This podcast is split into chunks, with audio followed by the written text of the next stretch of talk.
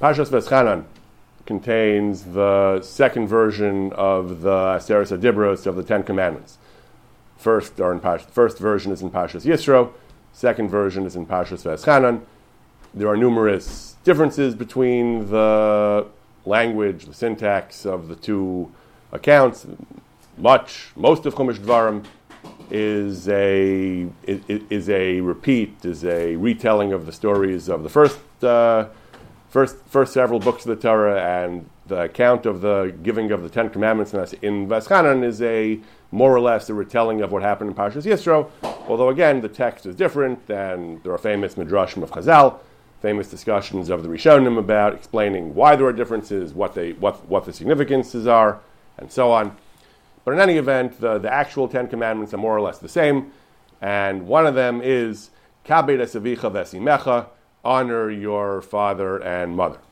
In Vayeschanan, the way the pasuk continues is Kasher tzivcha Hashem alokecha, as as God as as as Hashem your God has commanded you, l'man yerichon yamecha, in order that you should have long life, l'man yitavlach, and in order that it should be good for you, He should be good to you.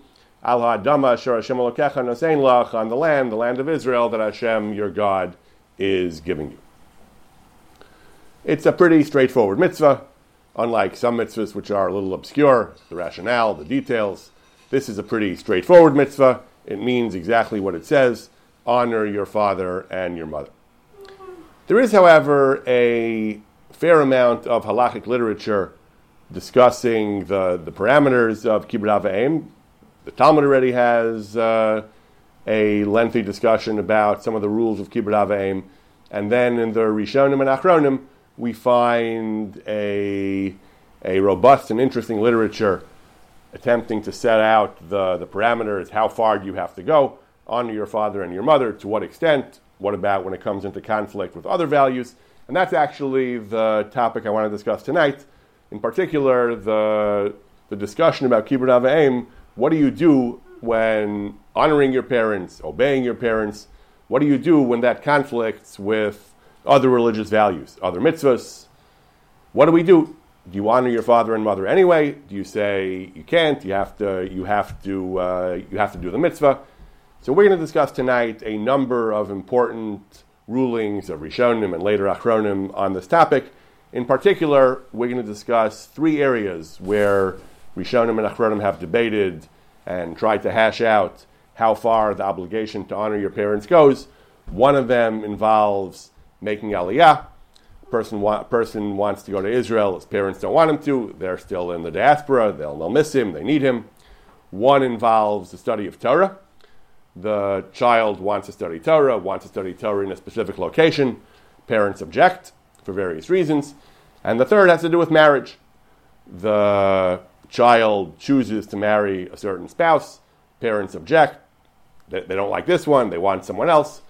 So, in all these cases, what, uh, how, how is the child, how is the son or daughter supposed to reconcile his duty to his parents, his filial devotion to his parents, the mitzvah of kibbutz avim, with his obligation to God to keep the Torah? As a matter of fact, the, the Sefer Achinuch, the Sefer Achinuch is a work where he, the work that explains the, the rationales for all 613 mitzvahs, as well as some of the halachas of the mitzvah.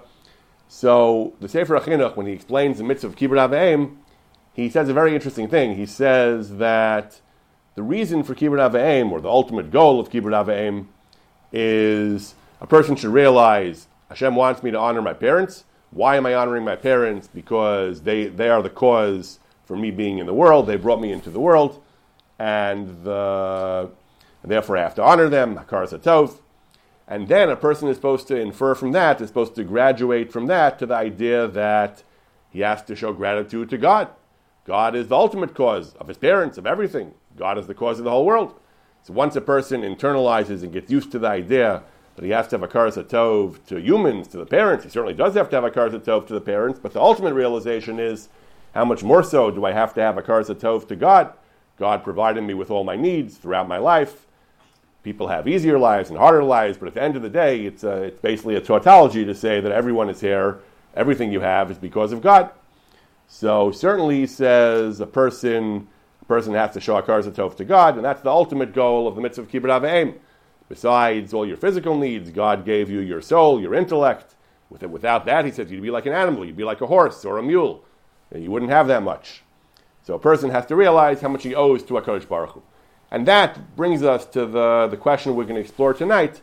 So how do you reconcile the, the need to honor your parents with the need to honor God? Sometimes they come into conflict. So what do you do when the what do you do when the mitzvah of kibbut avim is in conflict with the mitzvah with a mitzvah or a a, uh, an, a, an ideal of Hakadosh Baruch.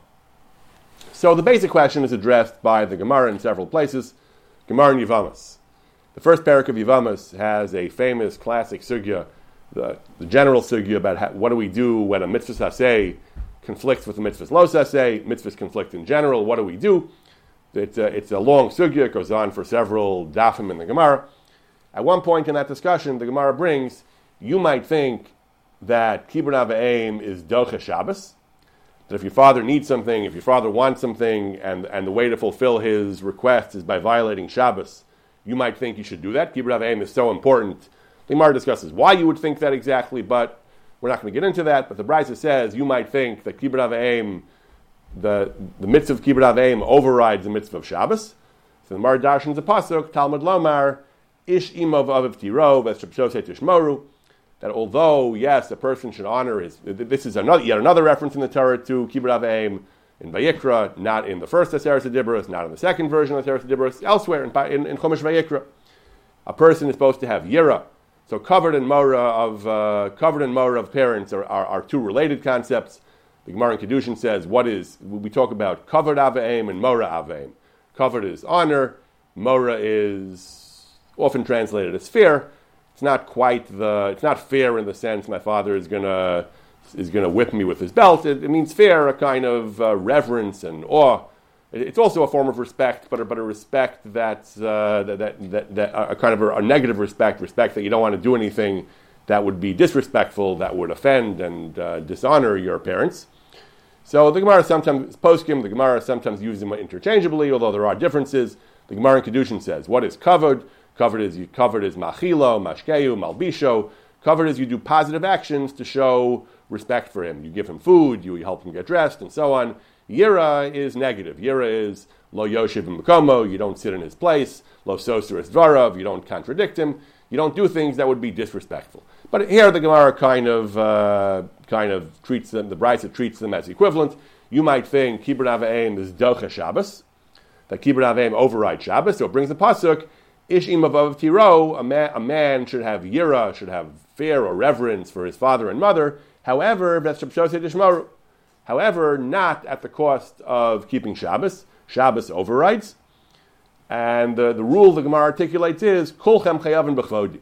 You're all obligated. You, your parents, are all obligated in my honor, and therefore, when my honor is at stake, you have to set aside your parents' honor and honor me. So the Gemara says, the Brisa says, that's how we know Kibbut Avim is not Docha Shabbos. Shabbos is certainly a very uh, serious aver, a very serious mitzvah in the Torah. What about other mitzvahs? The Gemara brings another brisa that says that about other mitzvahs as well. Titania, you might think if your father says, become tameh, do something for me, uh, get me something I need, go to, go to the store and get me food, even though his son is a Kohen or a Nazir, he'll have to traverse an area of Tumah, he'll have to cross a cemetery or so on. Similar, similar to that, so you might think that if, if, he needs to do that in order to respect his father's wishes, he should do that, or if there is a, or, or if there is an aveda, a shavas aveda, that the son has to attend to retrieving and, and safeguarding a lost item that he found. The father says, "Leave it alone. I need your help. Come to me." You might think you should listen to your father, and kibbut avim will override the mitzvah, the mitzvah, the avera of a nazir or kohen becoming tameh, or the mitzvah of a shavas aveda. So again, Gemara brings the same pasuk. The Brisa brings the same pasuk. Talmud Lomar Ish imov aviv tiro. Although a man must have yira for his father and mother, but nevertheless not at the expense of Shabbos or any other mitzvah. The Brisa assumes even mitzvahs like Nazir and Kohen, Tumas Nazir, Tumas Kohen, Rosh Hashanah None of those mitzvahs can be set aside in order to fulfill kibbut avim. Of course, again, the rule is kulchem chayavin b'chvodi you're all obligated to honor to honor me, Hashem. The Gemara here is focusing on mitzvahs lo that in order to in order to fulfill his father's wishes, he would have to violate an Avera like Shabbos or becoming Tameh, even abandoning an Aveda as a mitzvah lo say lo sucha lehisalem.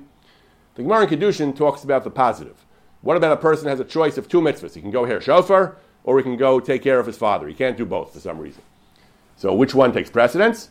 So the Gemara articulates basically the same rule. The Gemara, the Gemara says, Elazar ben Masya Omer, Abba Omer Eshkini Mayim. My father says, I need some water. Please give me a drink of water. That's the classic example of Kibbut Aveim. Ezu covered. What is covered? Machilo, Mashkeu, give him to drink. However, mitzvah lasses. He has a mitzvah he needs to do also. So the rule is you have to set aside honoring your father and perform the mitzvah. Same rule. Shaniva Abba, because you and your father, I and my father, are both chayav in the mitzvah, as the Gemara, as the Gemara in Yivama said, Kulchem chayavin b'chvodi. Isi ben Yehuda, another Tana, makes a distinction. He says, if someone else can do the mitzvah, let's say Hashavas Aveda. If you don't do the Aveda, someone else will return the Aveda.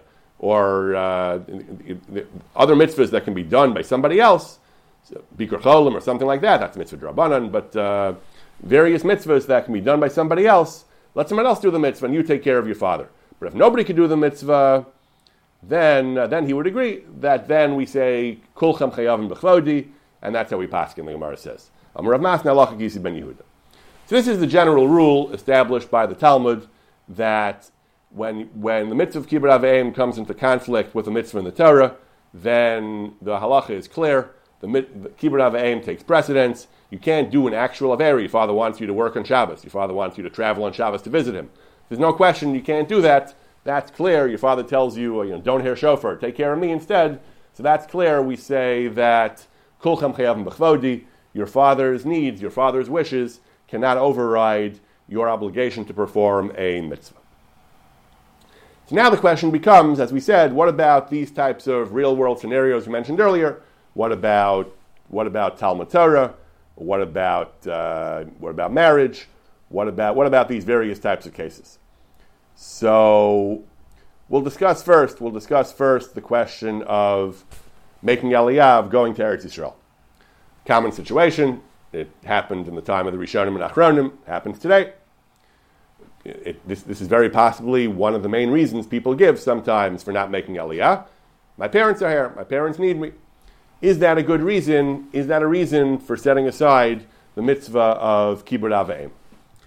So this question was first discussed by the Maram of Rothenburg, or Meir of Rothenburg, one of the great, uh, one of the greatest of the German scholars in the medieval period. He was the author of the, the kina we recited a few days ago, Shali Srufa Be'esh. He was also one of the towering poskim of the time, teacher of many of the later Rishonim. So he was asked, can the father object? Does the father have the right to object to his son from making aliyah, from going to Eretz Yisrael? Because, says the Maram, the answer is no, the father has no right to object. The son should not listen to his father. According to the Maram, this is an open and shut case, doesn't bear much analysis. He says, since we paskin making aliyah is a mitzvah, and we know, we, we know, he says, that when it comes to mitzvahs, you don't listen to your father, as per the Gemara, as we mentioned earlier, Kulcham chayavim b'chvodi, covered hamakim kodim, God's honor takes precedence over human honor. Therefore, according to the Maram, it, there's nothing to talk about. It's an open and shut case. You make aliyah, and you do not listen to your father. This is also the position. This is also the position of the Mabit. Mabit is one of the early Achronim, contemporary of the Shulchan Aruch, mid 16th century. The Mabit was asked about someone in Chutzlaritz had someone made a neder, an actual formal binding neder, a vow, that if uh, he would merit some success, if he would, uh, if something he desired would come to pass, he made a promise to God that he would go go live in the city of Tzfas. His parents don't, presumably from Chutzlart, he would move from Chutzlart and go to Tzfas. Tzfas was, of course, where the where the great settlement of Jews was in the 16th century. Yerushalayim was relatively neglected, but Tzfas was a uh, was the major center of Sephardic Jewry in the 16th century, where the Shulchan Aruch lived, and the Arizal, many other Gedolei Torah at the time. So his father and mother, so, so actually what, what, he wanted came to pass. His good fortune, whatever it was, came to pass. His father and mother object to his leaving. They say, We want you here with us. His wife doesn't want to go. His wife, uh, his wife says, "You signed a ksuva." And the ksuva, the, the Sfardim often used to add various clauses to their ksuva. They, they would give additional rights to the woman. To uh, and the ksuva said that he's not going to make her live anywhere else without her permission or against her will. He's not going to move her somewhere against her will. So, what's the halacha? What's the halacha? Kibbutz Avim is very important. What's the halacha? Should he honor his neder? Should he be matir neder? Go to Eretz Yisrael. What should he do? So says the Mabit, like the Maram, just in, in, in, considerably more detail, he says the halacha is absolutely clear. In this case, it was actually a neder. It wasn't just a mitzvah of making aliyah, there was a neder to make aliyah. The halacha, he says, is absolutely clear. He should follow his neder, make aliyah, ignore his parents. It's a Gemara. The Gemara in the first parak in Yavamas, the Gemara says, when, when a mitzvah is in conflict with your parents' wishes, then uh, then, then you should uh, then, then then you should do the mitzvah. Going to Eretz Yisrael is a mitzvah, and you should therefore do it and ignore your parents. He says your parents should also go to Eretz Yisrael. He says that let them come to Eretz Yisrael with you. Then uh, that, then uh, th- then everything will be fine. If they don't want to go, that's their problem. He says, but you should go. He says even though the Gemara talks about Shabbos initially, Shabbos does can't be overridden by Kibbutz Avim. It applies to any mitzvah, he says, as the Gemara goes on. Certainly the mitzvah of Yishuv Eretz Yisrael, it's a great mitzvah, it's a, it's a, tremendous mitzvah.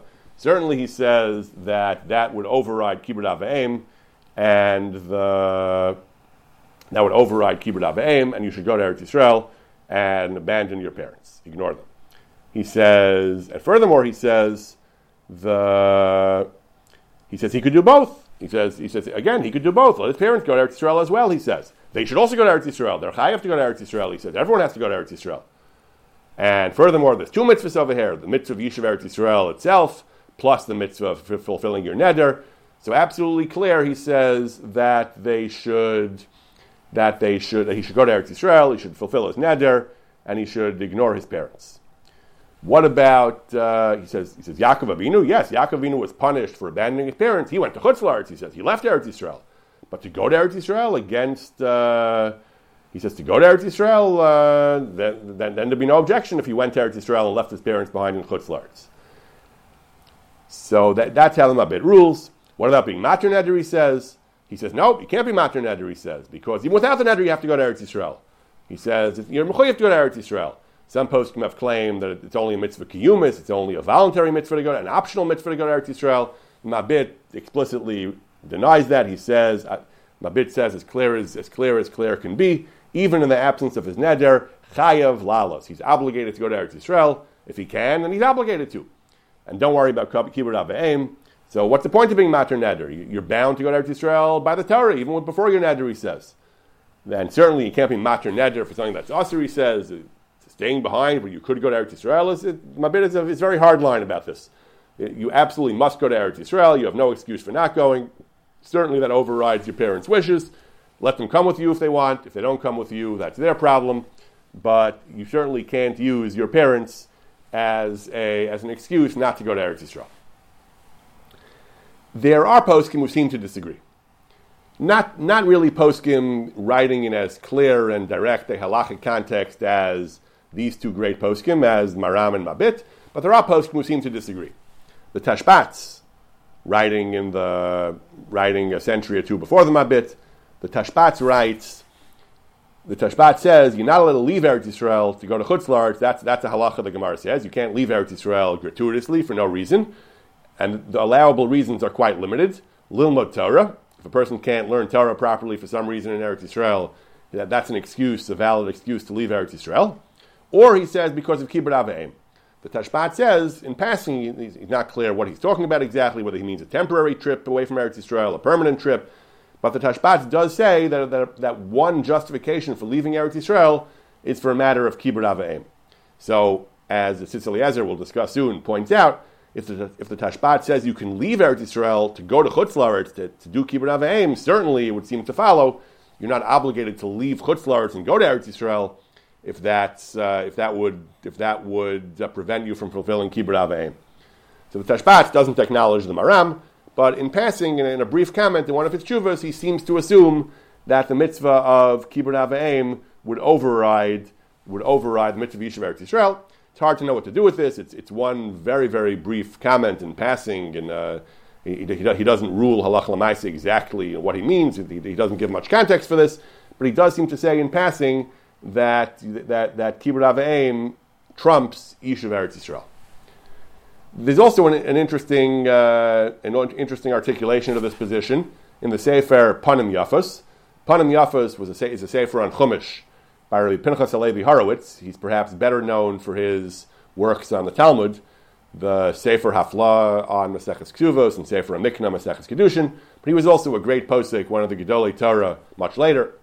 This is uh, this is 18th century. So he has an interesting comment. He brings a midrash. The midrash says, beginning in Parshas Lech Lecha, that Hashem told Avram, Lech Lecha, go to Eretz Canaan. So the midrash says L'cha and poter mikibud aveim. Actually, the, without nekudas, it's hard to know what the, what the midrash is. It's either it's either lech go and poter mikibud aveim, or l'cha you you in particular I am exempting from kibud aveim. The the Hafla seems to understand the Panim Yafa seems to understand that the, that the midrash means l'cha and poter mikibud aveim. That I'm exempting you from kibud aveim. You in particular are uh, are released from your obligation of kibud aveim. And the, and the Yafas explains that normally a person whose father is in Chutz Laretz has no mitzvah to make Aliyah, because the mitzvah of Aliyah is not docha the mitzvah of Kibbut Aveim. Dafka l'cha, but to you, l'cha poter, you are being exempted from Kibbut Aveim. Why? Because your father is a Rasha, because Terach is a Eino If a person's father is a Rasha, he's not bound to he's not bound to show him the honor of, uh, of Kibbut Aveim. But I'll call upon him the way that the way the Panim Yafas learns the learns the midrash, understands the midrash. He was saying for anyone else, you would not be right. You would it would not be correct for him to go to Eretz Canaan, even though it's a great mitzvah. Nevertheless, Kibbut Avayim overrides that. But to you, Hashem said, you are an exception because Terach is a Rasha. So again, the Panim Yafas was a great posik. He didn't write this in his halachic works, but he, but he does seem to be assuming here, not like Maram and Mabit, that the mitzvah of kibbut aveim actually overrides the mitzvah of making aliyah. This question was discussed, debated in a fascinating correspondence between two of the great poskim of mid 20th century America, Rabbi Yitzchak Nisim, at the time he was the former Sephardic chief rabbi of Israel, and Rabbi Yehuda Waldenberg, the author of the Tzitz Eliezer, one of the great outstanding poskim, poskim of Eretz Israel of the 20th century as well. So Rabbi Yitzchak Nisim wrote a tshuva to Rabbi Shlomo Zalman Shragai, a leader of the, of the Mizrahi movement, of the whatever it was called at the time, the the the, the, the Dati Leumi uh, po- religious political community in Israel at the time. So he, he, he, he answered he answered a question of uh, he answered a question of Rabbi Shragai as follows. The question was: Is it appropriate for youth movements in the diaspora Bnei Akiva maybe, he doesn't name them, but the youth movements in the diaspora that try to inculcate, some might even say indoctrinate the children to make Aliyah even against the will of their parents. These groups, these movements would talk about how great it is to make Aliyah, and they would actually encourage children to make Aliyah regardless of how their parents felt about it. Is that okay? Or does that violate the mitzvah of Kibbutz avim for the kids to, to adopt that position? Says Rabbi Nisim, he brings them a bit, he brings other, other poskim.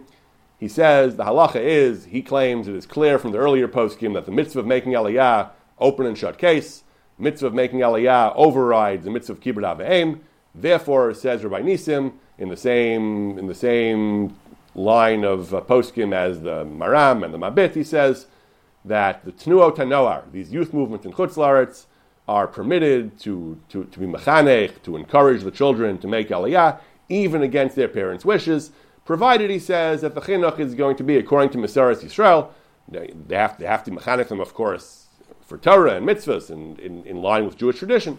But insofar as they're doing that, even if they're going to cause them, encourage them to abandon their parents and make aliyah, that is fine because the established halacha is that making aliyah is a, is a mitzvah that overrides the wishes of the parents, overrides kibbut aveim.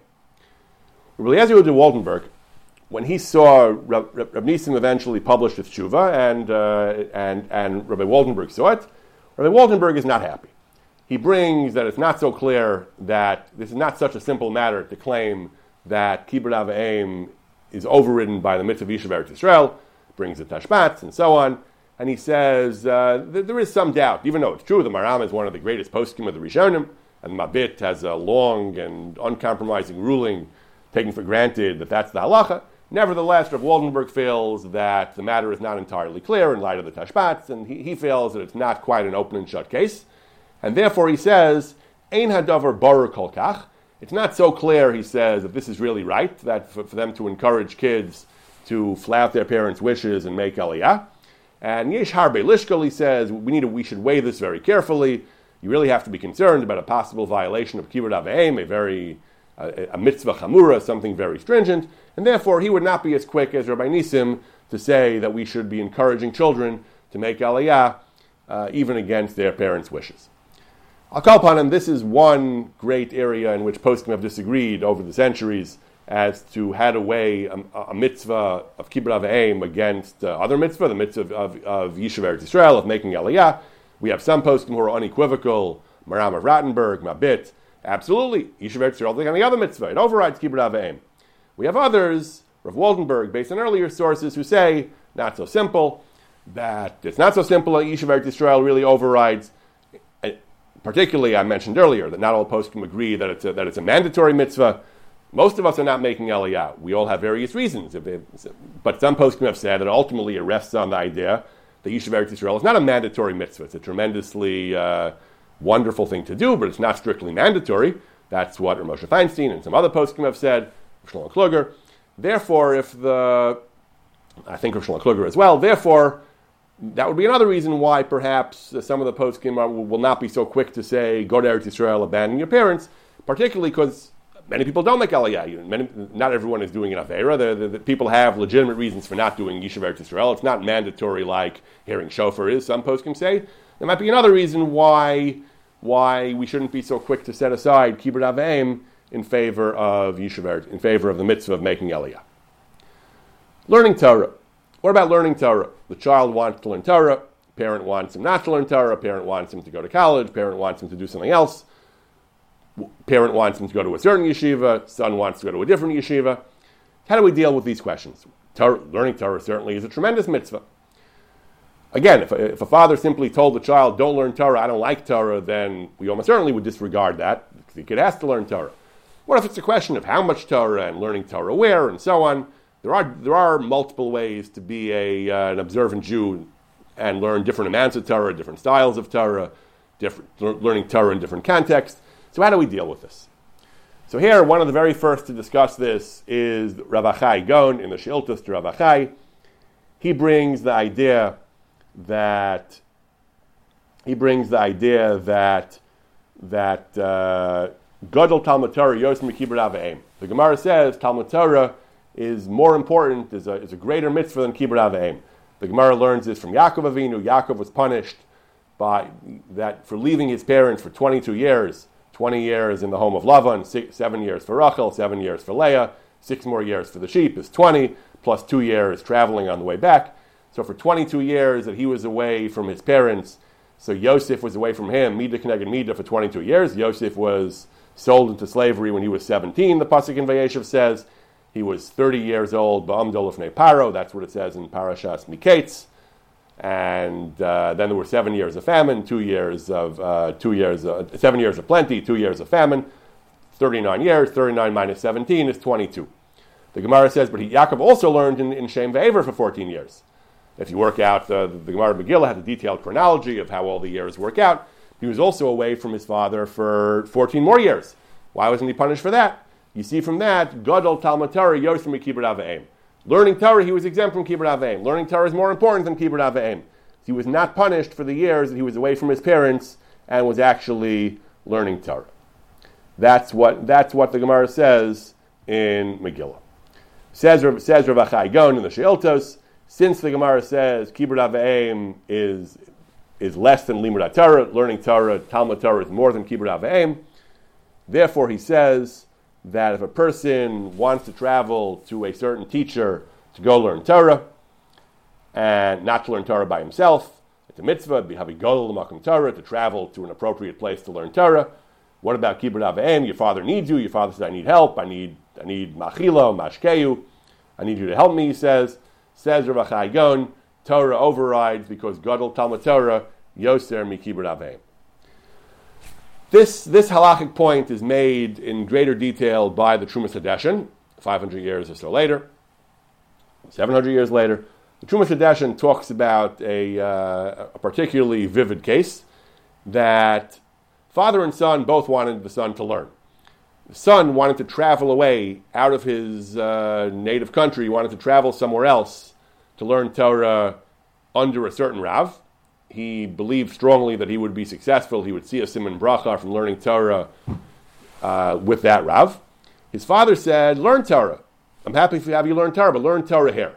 I don't want you to travel there because that place was dangerous. That place was, uh, there had been uh, alilos, libels of various sorts, and people had been kidnapped or seized by the government. It was a dangerous and unstable place. And the father said, If you do that, if you go there, I'm going to worry about you all the time and I'm going to suffer great anguish. Uh, you're my son. I'm going to suffer great anguish of you being in such a hostile and unstable location. So, what should the child do? What should the son do? Should he listen to his father, or should he learn Torah locally? Says the Trumas Hadeshin, don't listen to your father. You should learn Torah wherever you want. He brings various proofs to this. One of them is the, the same Gemara in Megillah about uh, Yaakov Avinu, that, that Gadol, that, that uh, Talmud Torah is more important than Kibbutz Avim. Even though here the issue he says is just where to learn Torah, he says, but there is a rule, Lomi Kaladam, the Talmud says, Lomi Kaladam is Zocha Lilmud. A person can't necessarily learn from any Rebbe. He needs to find the Rebbe who works for him. So, not studying under the Rebbe that you think is best for you is, in a certain sense, tantamount to not learning Torah at all, because uh, learning Torah needs to needs to be done in the way that in, in, in the optimal way. And if you don't do that, you'll still probably learn some Torah, but it, that's equivalent to not learning Torah because you'll be missing fundamentally. Uh, your, your Talmud Torah will be fundamentally diminished, fundamentally uh, less than it could be. And therefore, because of all this, he says, therefore, once again, he says, Talmud Torah overrides Kibbut Aveim. And he says, whether it's just a question of not listening to your parents, whether it's a question of cover, not, not, not doing cover for your parents, it all boils down to the same thing. It's all a question of the mitzvah of kibbut avayim over the mitzvah of, uh, of Talmud Torah. Talmud Torah overrides, he says, that uh, not just Shabbos, we, we, we mentioned earlier in Yivamas, all mitzvahs are override, Talmud, override kibbut avayim, and therefore the Trumas Hadeshin rules that, that, uh, that, that, in a case where, in a case where the father wants him even, even to learn Torah, but to learn Torah in a lesser way, the son should learn Torah where he wants, and learning Torah is more important than uh, learning Torah is more important than following your parents' wishes. Even if it will cause them pain, even if it will cause them to worry about you, but learning Torah is still more important than that. Of course, in some cases, your father may simply be wiser than you and may realize it's a bad idea.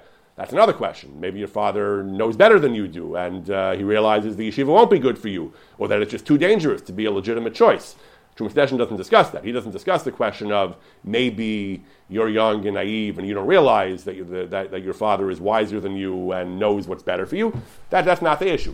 But the issue is here. The issue is here. The, the assuming your father is not correct, that, that, it is a reasonable choice to do. It's just a question that you're going to make him feel bad. Then the Trumas Hadeshin rules, and there are Paskins this way in Shulchan Aruch, that learning Torah is more important, and a person should learn Torah the way he needs to learn Torah even if that will mean flouting his parents' wishes, and even if, uh, even if that means that his father will suffer, will, will, will suffer emotionally from worrying about his child. Various other poskim, many other poskim of the 20th century, issued similar rulings regarding children whose, whose, parents wanted them to go to college, they wanted to learn Torah. Rav Ovadia Yosef has such a tshuva, I believe. I don't have the sefer in front of me, but it has, has a tshuva to that effect in Yechav that the, if a son wants to go to yeshiva and his father wants him to go to university or something, that the child should follow his desire to learn Torah, which is a great mitzvah, and against his parents' wishes. Although I did see Rav Ovadia is quoted, not in writing, but Rav Ovadia is quoted as having said that the reverse is actually true as well. That if the father wants him to learn in a, a yeshiva katana, an all Torah, you know, more more Haredi type institution, and the child wants to go to yeshiva tichonit, a more modern type of Israeli uh, school where they'll learn some Torah, but they'll also maybe learn some other skills as well. Ravadia, Ravadia is reported, allegedly ruled that here as well, the, the, the, son can say, this is a legitimate choice and this is what I want to do, even though my parent, my parent wants me to study Torah. Why exactly? Is there some mitzvah to study in Yeshiva Tichonet? I'm not sure. Might be other reasons why he ruled this way, if this, uh, if this account is true at all. But I'll call upon him Ravadi Yosef and Yechavadat, I believe, as well as many other poskim have said, based on this Trumas Hadeshin, in the same vein as the Trumas Hadeshin, that if a child is prepared to learn Torah, learning Torah is a tremendous mitzvah, and the father wants him not to learn Torah, to learn less Torah, then certainly the, the son should follow what he wants to do and learn Torah, because like the Trumas Hadeshin says, once again, the mitzvah of Talmud Torah overrides the mitzvah of Kibbutz Avein. One, one final area where kibbut aim sometimes comes into conflict with uh, other mitzvahs is the case of marriage. Now, one might think marriage is a personal choice. What does that have to do with mitzvahs? If I happen to fall in love with a certain woman and want to marry a certain woman, my father wants me not to marry her, to marry somebody else. Where is the element of mitzvah here? How does this? There might be other reasons why you don't have to listen to your father, but how is this an element of mitzvah? So we turn to a truly fascinating tshuva of the Maharik. The Maharik, again, in 15th century, Maharik talked about a case where the, the son, his heart had chosen a certain woman, and his father objected. Doesn't say why his father objected. It was a matter of maybe family. The family wasn't good enough for him, or money, or he just didn't like her for some reason. We don't know. We're not told why, on what grounds the father objected. But the father objected to his son marrying a certain woman. The question was Does the son have an obligation to listen to his father and, uh, and abandon the woman who he has chosen to be his wife? So Marik says, No, he does not. He need not and should not listen to his father. Why not? So the Marik has three reasons. There is some debate in the later poskim which of these reasons is the Iker Halacha. Do we accept all these reasons independently? Do we accept them only in combination? Are some of them uh, normative halacha as opposed to others? But the Marik himself gave three reasons why, three reasons why the son need not and even should not, according to some of the reasons, listen to his father. The first reason was, so the first reason he gives is there is a seminal dispute in Kedushin whether Kibbut Av Aim is Mishal Av or Mishal Ben. The, again, covered of the father is, is, is things like Machilo, Mashkeu, Malbisho, giving him to eat, giving him to drink, giving him taking care of his clothing. Those are the primary ideas of covet. Who has to pay for it? You have to, you have to certainly arrange it. The son has to arrange it, but, but, but, but at whose cost? Does he have to pay for it out of his own pocket, or does the father have to pay for it? That's called Mishal Av or Mishal Ben. We paskin Kibbut Avim is Mishal Av. That the that it's, it, the son has to arrange it, but the father has to be the one to pay for it. Says the Marik, you see from this that the son is not obligated to, to, to, devote his own resources to the father's covet. The son has to arrange for the make the effort and make the arrangements to take care of his father, but the resources have to come from the father.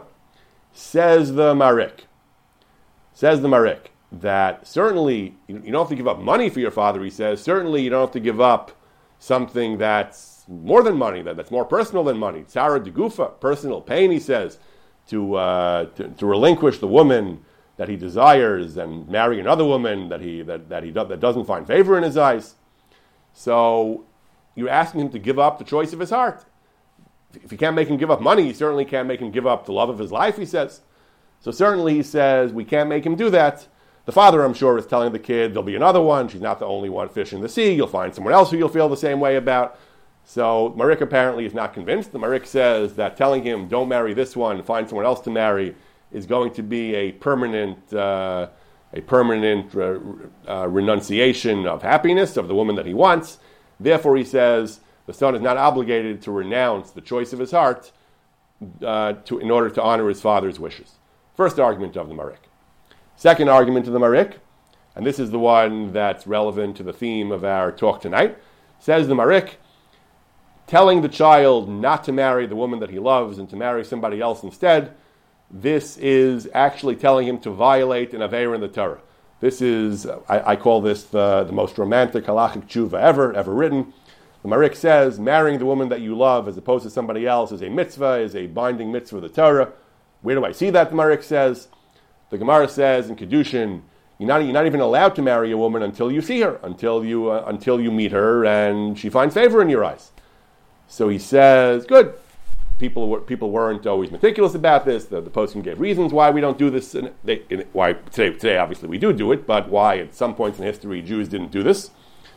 So he says, you see how you see how you see how important it was to Chazal that the woman a person marries should be one who finds favor in his eyes. And he says in many areas in Chazal we find Chazal took pains to mechaviv shal bala that a woman should be uh, precious, beloved to her husband. He says. So therefore, this is a priority. Making sure that spouses love each other, that husbands love their wives, is a halachic uh, imperative. Therefore, telling the person, don't marry the woman that you love, marry somebody else instead, is telling him to violate a mitzvah. It is nidnun avera. This would involve an avera, and therefore the father has no authority to tell you to violate an avera.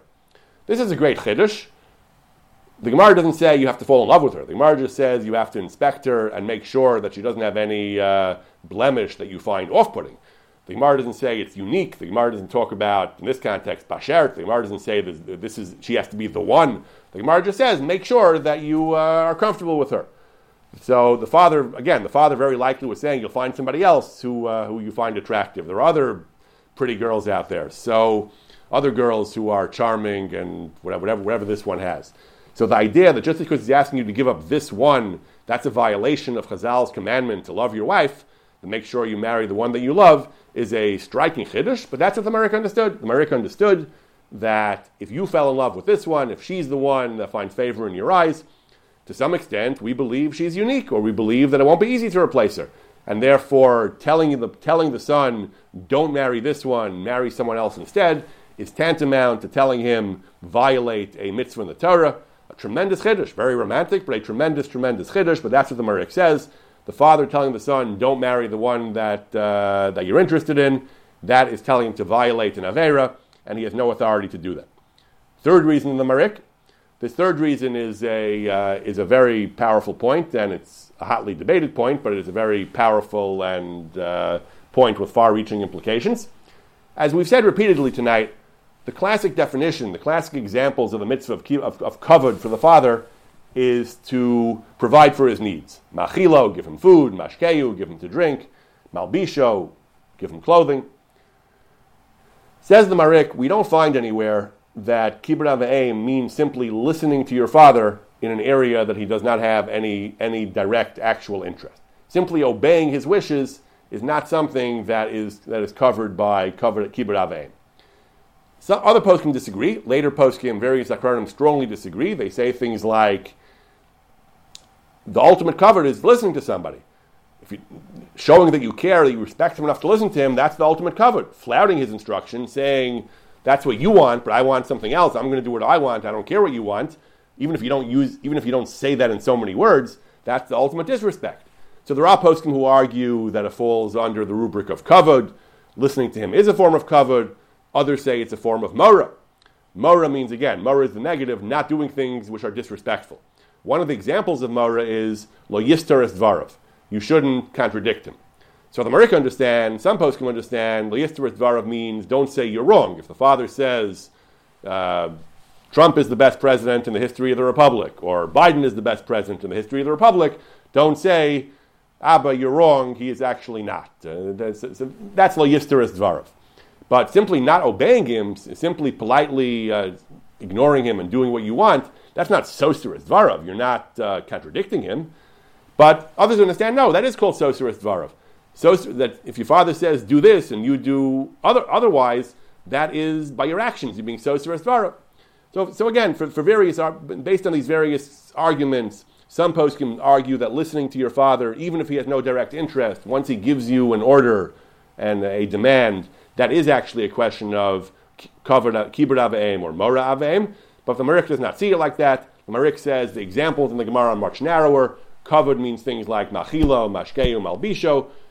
Yira means don't sit in his place. Don't be so serious. Dvarav. There is no mitzvah. We never find anywhere in the Talmud he says uh, uh, there's never a, there's no source for the idea that there is, that there is a general right of the, of the father to make to, to, to, to order the child, order this even an adult adult child, maybe even a, maybe even a small child, to instruct him for how to live his life. Not an issue of mara, not an issue of covet, he says, and therefore that's the third reason why, since the since the father's since the father's needs are not directly involved, there's there's no obligation.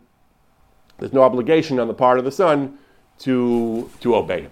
Some argue, the Netziv argues in Meshiv Davar, that even according to the Marik, he says, that's just if the father wants you to do it. But if the father will suffer humiliation or social degradation, then it is an issue of, uh, of kibbut aveim. But I'll call upon him the Marik's ruling. So the Marik gives three reasons again for, the, for the, this rule that you don't have to obey your parents on choice of a spouse. First reason is kibbut aveim is mishal av, the parents' resources, not your own, not giving, not giving up the woman you want to marry. Second reason, it's a violation of the Torah to marry someone other than the one that you love and want to marry. Third reason, there's no general obligation to obey your parents beyond, uh, beyond attending to their needs and not doing things that are, um, that are, that are inherently disrespectful. So we do paskin like this Marik and Shulchan Aruch. The Ramah does, we do bring this, and the, the poskim do bring this. As I said, there is some debate as to which of the reasons of the Marik is the Iker. Is it the reason of mitzvah? Is it the reason of Mishal Ben? Poskim debate this. But nevertheless, this is the general position of the poskim that if the parent has a ha, the parent has an order of, of, of, what spouse the, the child should marry, poskim talk about this with the girl as well. Most poskim extend this. Ravadia brings a, a, host of earlier poskim who extend this to girls as well.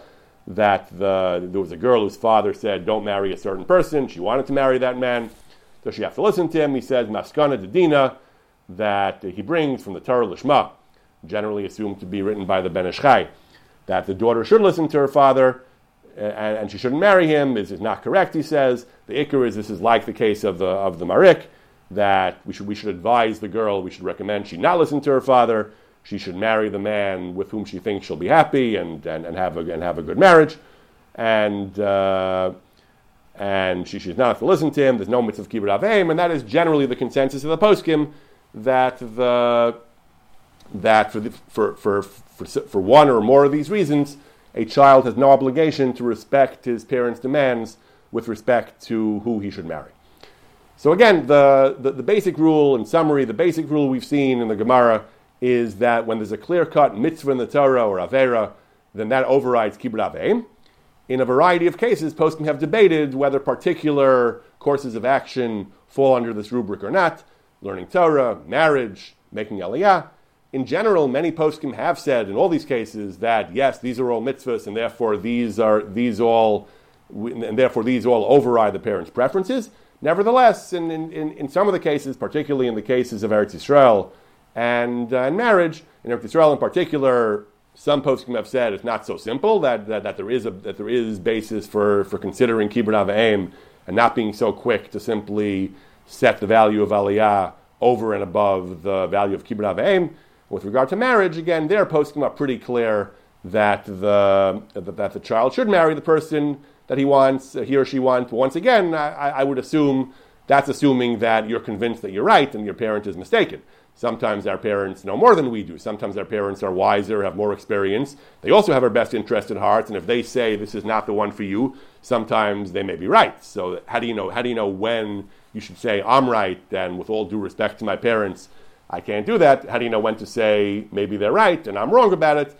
That's obviously a, a question that we're not going to be able to resolve from the, from the laws of kibbutz.